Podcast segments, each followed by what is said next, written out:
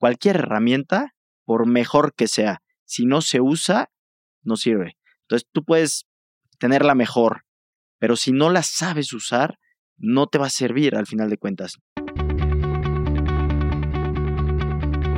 Amazing Retail es el espacio creado por GetIn, la plataforma que cuida la salud de tus clientes y vendedores con su semáforo de saturación. Mide la ocupación de tu tienda en tiempo real y monitorea la distancia permitida. Fomenta la compra responsable y crece tu negocio. Solicita un demo en contacto.getim.mx. Para más información, entra a getim.mx y contáctanos. Recuerda que la información es poder. Bienvenidos a Amazing Retail. Yo soy Francisco. Y yo, Anabel. Gracias a todos por escucharnos el día de hoy. En el episodio de hoy hablaremos sobre tres puntos importantes en los que cada marca debe invertir al tener una tienda física, ya sea que lleves tiempo en el mercado o apenas estés considerando abrir una. Antes de comenzar, no olviden suscribirse a nuestro podcast en Spotify o cualquier plataforma de streaming y compartir este episodio en redes sociales. Recuerden taguearnos como arroba getin-mx y usar el hashtag Amazing Retail Podcast para leer todos sus comentarios.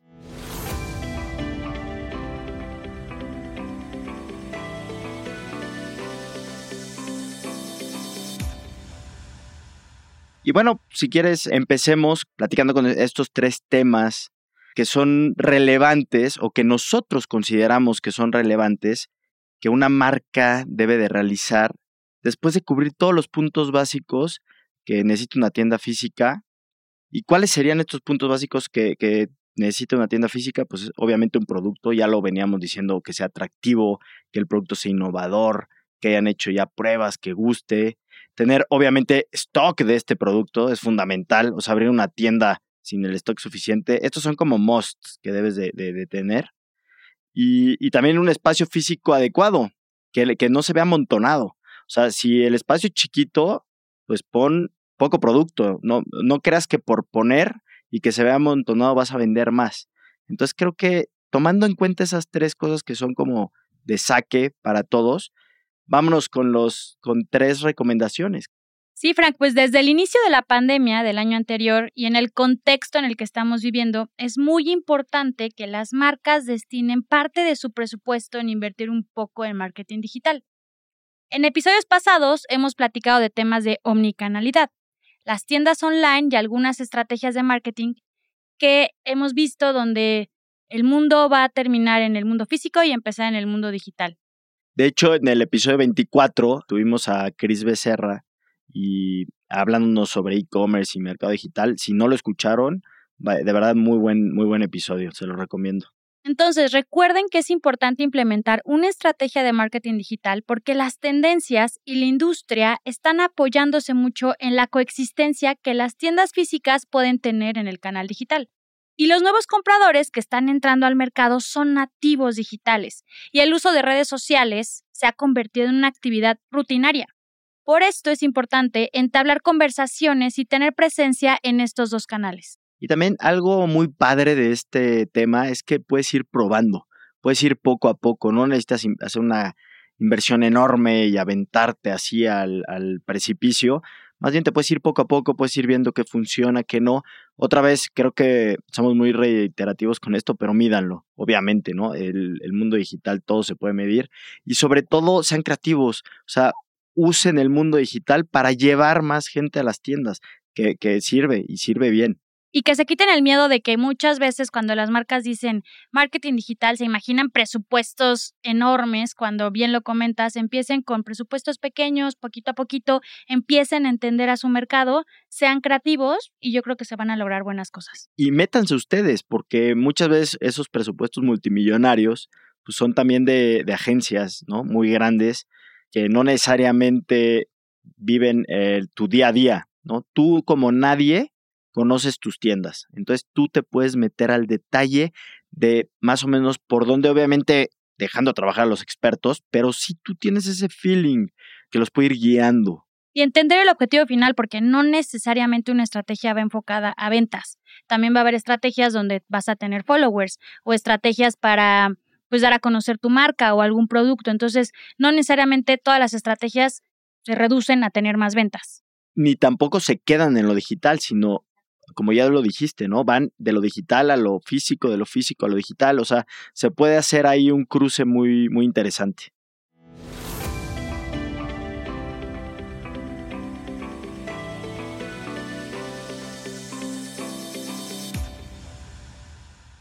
El siguiente, Frank, que creo que es un tema polémico entre la industria, sobre todo de las tiendas físicas, pero creemos que es muy importante que todas las tiendas lo consideren, es tecnificar sus puntos de venta. Ya no es un lujo, sino una necesidad. Sí, y no se trata de tener la última tecnología ni lo de punta. O sea, es simplemente evaluar qué existe y qué te puede ayudar para vender más, ¿no? Desde contos de afluencias, formas de pago, ver alguna forma también de, conocer mejor a, tu consumidor, a tu cliente, métodos de capacitación, también ya, ya esto ha, cambiado, ya, ya se usa tecnología para capacitar al personal, cómo obtener demográficos de tus visitantes, ¿no? Usando tecnología. Sí, yo creo que es bien importante que una vez que tú decidas usar herramientas tecnológicas, tienes que entender como el objetivo que necesitan tus tiendas para ayudarlo a crecer las ventas.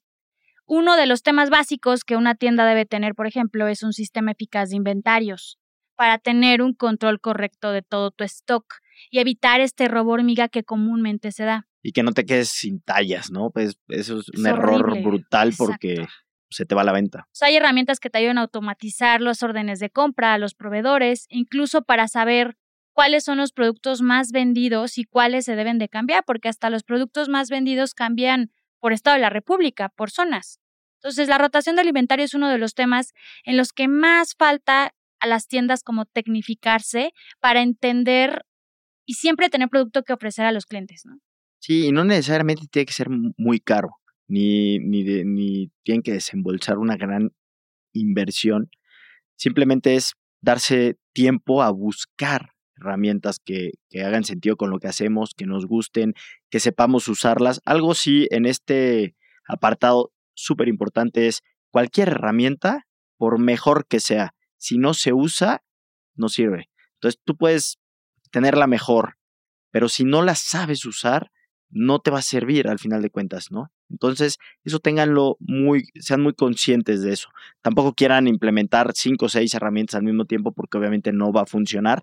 Tienen que ir dando paso a paso, una por una, ya que dominas una, vas metiendo otra. Y seguramente hasta entre las mismas herramientas se pueden hacer cruces y te simplifica la vida, ¿no? A la vuelta de la esquina te das cuenta que todas las cosas que hacías de forma manual no necesariamente tienen que ser así. Y esto lo decimos porque hay casos que ya le hemos platicado en episodios pasados, en donde ahorita hay poca gente en las tiendas y no podemos dejar que las personas que entran a tu tienda se salgan sin comprar. Entonces, como hemos visto este tipo de casos en donde sí se sale gente de la tienda sin comprar y desafortunadamente es porque no había producto en su talla, había productos de la temporada pasada. O sea, creo que sí es bien importante empezar a usar herramientas o hasta capacitación, que lo hemos hablado. El episodio pasado lo platicamos. Mientras mejor capacitados estén los vendedores, más rápido y mejor se cierra la venta.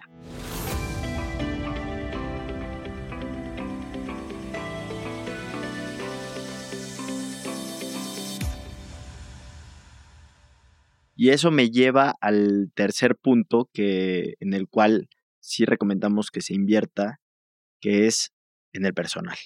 El personal de la tienda es sumamente importante. Es el primero y el único muchas veces punto de contacto con el cliente. Es la imagen de tu marca. O sea, cualquier persona que entra a tu tienda se va a llevar la imagen que le transmitió la persona que lo atendió. Entonces hay que ser muy cuidadosos en qué queremos que transmita nuestro agente. Sí, porque al final ellos son los que transmiten los valores de la marca, son los que van a poder explicar de mejor forma los productos que tu marca está ofreciendo. Y aquí quiero hacer un paréntesis. Quítense el miedo de la alta rotación que hay en las tiendas físicas. Como que en años anteriores se hablaba mucho de la rotación es muy alta, la inversión en capacitación se pierde. Pero ahorita en los últimos meses lo que hemos visto con esta pandemia y con la poca gente que hay en las tiendas, combinado con la buena capacitación que se ha logrado hacer derivado a que ha habido tiempos muertos, ha sido espectacular el resultado. O sea, creo que hoy más que nunca nos ha enseñado a validar que una buena capacitación, invertir en eso, sí ayuda. Sí, te lo reditúa dos, tres veces más. Y también das una buena imagen, o sea, véanlo por todos lados. Al final, ya lo decías, das buena imagen y vendes, vendes más. Está comprobado que las tiendas que más están vendiendo ahorita cuando es más complicado son las que más le invierten en capacitación. Los mejores preparados son los que se están quedando con esos clientes pues ya más complicados, que también lo veníamos platicando, que ya el cliente es mucho más complicado, hay mucha más información para dónde comparar, para dónde moverte, entonces ya no es tan fácil, ya no compran lo primero que ven. Hoy sí el personal tiene que estar mucho más capacitado, mucho más comprometido, bien puesta la camiseta, bien puestos, pues ahora sí que toda la información del producto que está vendiendo. Sí, hoy en día, otra vez reitero, como dice Frank, el cliente ya está bien informado y se sorprende cuando un vendedor le agrega valor a los productos y le da más información al comprador. Yo creo que eso ayuda a que la experiencia y el cierre de la compra sea más fácil.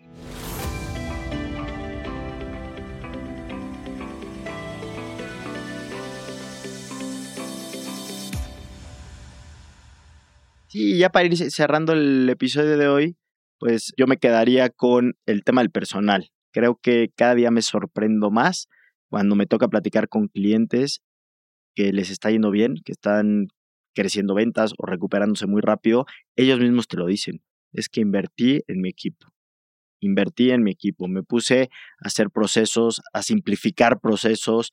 Ellos dominan lo que venden dentro de lo que vendemos dentro de las tiendas. Entonces, y eso pues, se ve en la venta al final de cuentas, ¿no? O sea, sí hay, aquí sí, a diferencia de la tecnología que creo que pueden encontrar herramientas no tan caras, yo creo que la capacitación, pues es una inversión probablemente un poco más costosa, pero que te reditúa mucho, ¿no? Al final de cuentas. Sí, de acuerdo. Y yo, conclusión, me quedaría, busquen herramientas tecnológicas que te ayuden a hacer más eficiente tu operación. Y como bien lo comentas, hay de varios precios, investiguen, comparen, pero sí apóyense en esas herramientas, quítense de temas de escribir a mano, libretas, Exceles, o sea, hoy en día ya hay muchas herramientas que te pueden ayudar a hacer más eficiente cualquier parte de tu operación. Entonces, sí búsquenlo, comparen y creo que es una buena opción para vender más. Hemos llegado al fin de este episodio. Es muy importante que compartan nuestro podcast en redes porque toda esta información ayudará a crecer las ventas de más personas en sus tiendas. No se olviden de escribirnos por redes sociales a nuestro correo contacto.getting.mx y también pueden visitar nuestra página getting.mx en donde podrán encontrar más información, ayudas y artículos relevantes sobre el episodio y las herramientas necesarias para potenciar las ventas de tus tiendas. Los esperamos el siguiente martes con un episodio más de Amazing Retail Podcast. Cuídense mucho, bye bye.